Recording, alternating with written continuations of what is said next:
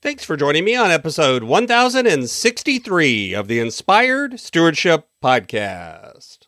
I'm Daryl Lyons, author of 18280. I challenge you to invest in yourself, invest in others, develop your influence, and impact the world by using your time, your talent, and your treasures to live out your calling. Having the right behavior with your money is key to doing that. And one way to be inspired to do that is to listen to this the Inspired Stewardship podcast with my friend Scott Maderer.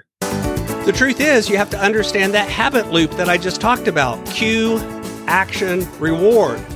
And when you recognize that, you can break that loop or reform that loop. So maybe every time you go to the break room, you grab a cookie. Instead, you can form or reform that into every time you go to the break room, you get a cup of coffee Welcome and thank you for joining us on the Inspired Stewardship Podcast. If you truly desire to become the person who God wants you to be, then you must learn to use your time, your talent, and your treasures for your true calling. In the Inspired Stewardship Podcast, you will learn to invest in yourself, invest in others, and develop your influence so that you can impact the world. In today's episode about investing in others by stewarding your time, I talk with you about why habits are something you need to examine periodically. I talk about how to focus in on habits you want to keep and you want to change. And I also share some advice on how to actually go about changing habits. As we talk about stewarding your time, wouldn't it be great if you could support this podcast and do it without just taking too long? Turns out you can't all you have to do is use inspiredstewardship.com slash Amazon when you're ready to make a purchase via Amazon, and a small commission will come back to support the show just that quick. If you enjoy the show when you are ready to buy from Amazon, just use inspiredstewardship.com slash Amazon. I was working with a cohort that's going through my productivity course the other night, and we were talking a lot about habits and one of the things that came up is the idea that habits themselves are, are neither good nor bad, but the results we get from them can be good and bad. And so we were talking about the need to examine your habits periodically, to take a step back and to look at the habits that you have and decide which of these are good results, which of these are giving me things that I want, and which of these are perhaps distracting me from things that I want, which are disrupting my ability to move in the direction that I want to move.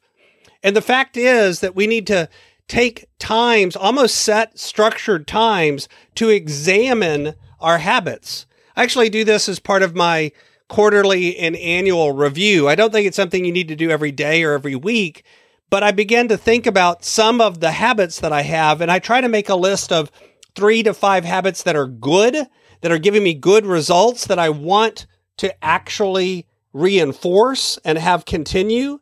And then I also try to think about what are some habits that I have that maybe aren't giving me the best results that I, I want to work on or I want to reinforce changing or I want to break and completely reform into a new habit. And the way I do that is I look at different components of my life because each quarter and each year I'm trying to look at certain areas that I'm trying to up level or improve. And as I do that, I maybe focus in on that zone of habits. So if I'm trying to make my business as an area of focus, then what habits do I have in my business that I'm currently doing that are keeping me from getting the results that I want to get? And what habits do I have in my business that are good, that are giving me results that I do want to the truth is, you can do that in any component of your life. You can look at your habits by time too. What are the habits that I have in the morning that help me get up and get going in a positive way? And what are the habits I have in the morning that perhaps are disrupting me?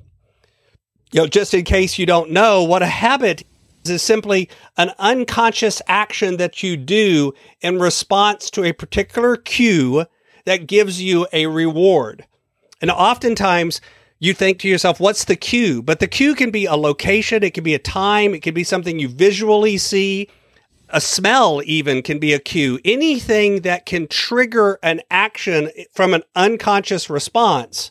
And the reward part, a lot of times people are like, but I don't necessarily get a reward by habitually checking Facebook, but you actually do. You get a little brain dopamine hit from that social reward, or maybe there's a reward in terms of sugar or something that you get in your body if you have a habit of grabbing a cookie every time you go in the break room, or maybe it's some other kind of psychological or physiological or social reward. The reward doesn't have to be like a pinball coming out of a pinball machine or a gumball coming out of a gumball machine. It can literally be something that just triggers your brain to go, that was good. That was a good thing. When you do that, when you recognize that that's really all a habit is, then realize that in a given day, you probably have thousands of habits that you execute on. Many of them don't really matter in the larger scheme of things, but some of them are really holding you back. And some of them are probably doing really good things and getting you good results. It's being intentional about focusing on the habits that you want to keep and that you want to change that is the important part. Because remember the description of a habit, something that you do unconsciously, you do without intention, you just do it because. If you actually tried to list out every single habit that you have, you would end up with page after page of habits. So, how do you actually go about changing a habit?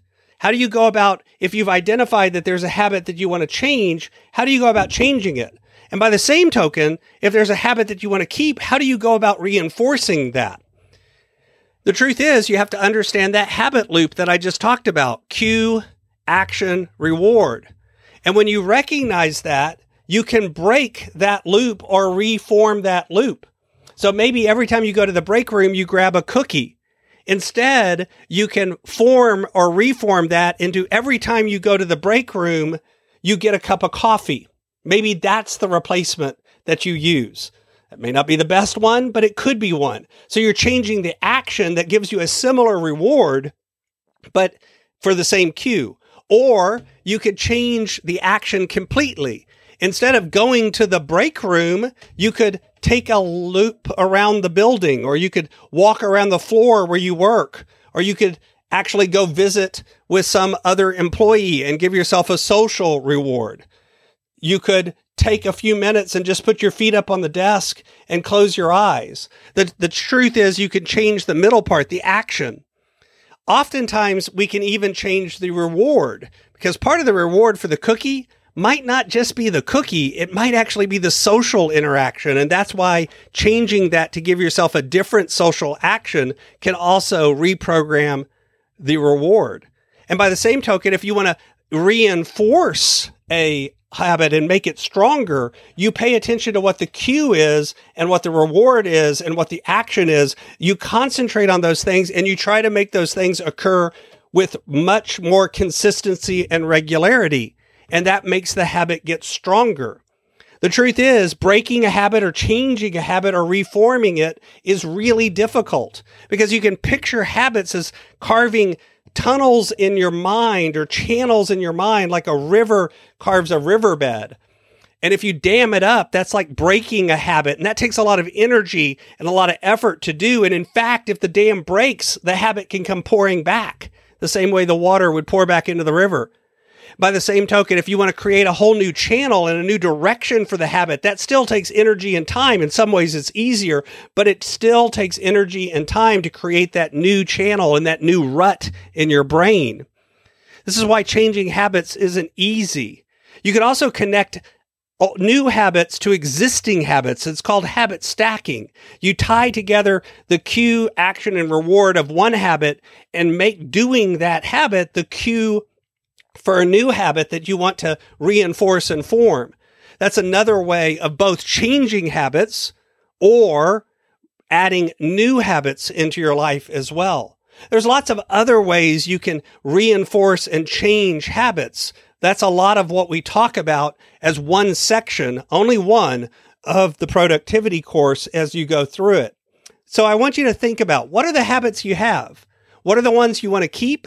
And what are the ones you want to change? Thanks for listening. Thanks so much for listening to the Inspired Stewardship Podcast. As a subscriber and listener, we challenge you to not just sit back and passively listen, but act on what you've heard and find a way to live your calling. If you like this episode on the stewardship of time, be sure to sign up for our Stewardship of Time Tips series by going to inspiredstewardship.com slash time or texting 44222 time tips and that'll get you our best tips on stewarding your time. Until next time, invest your time, your talent, and your treasures, develop your influence, and impact the world.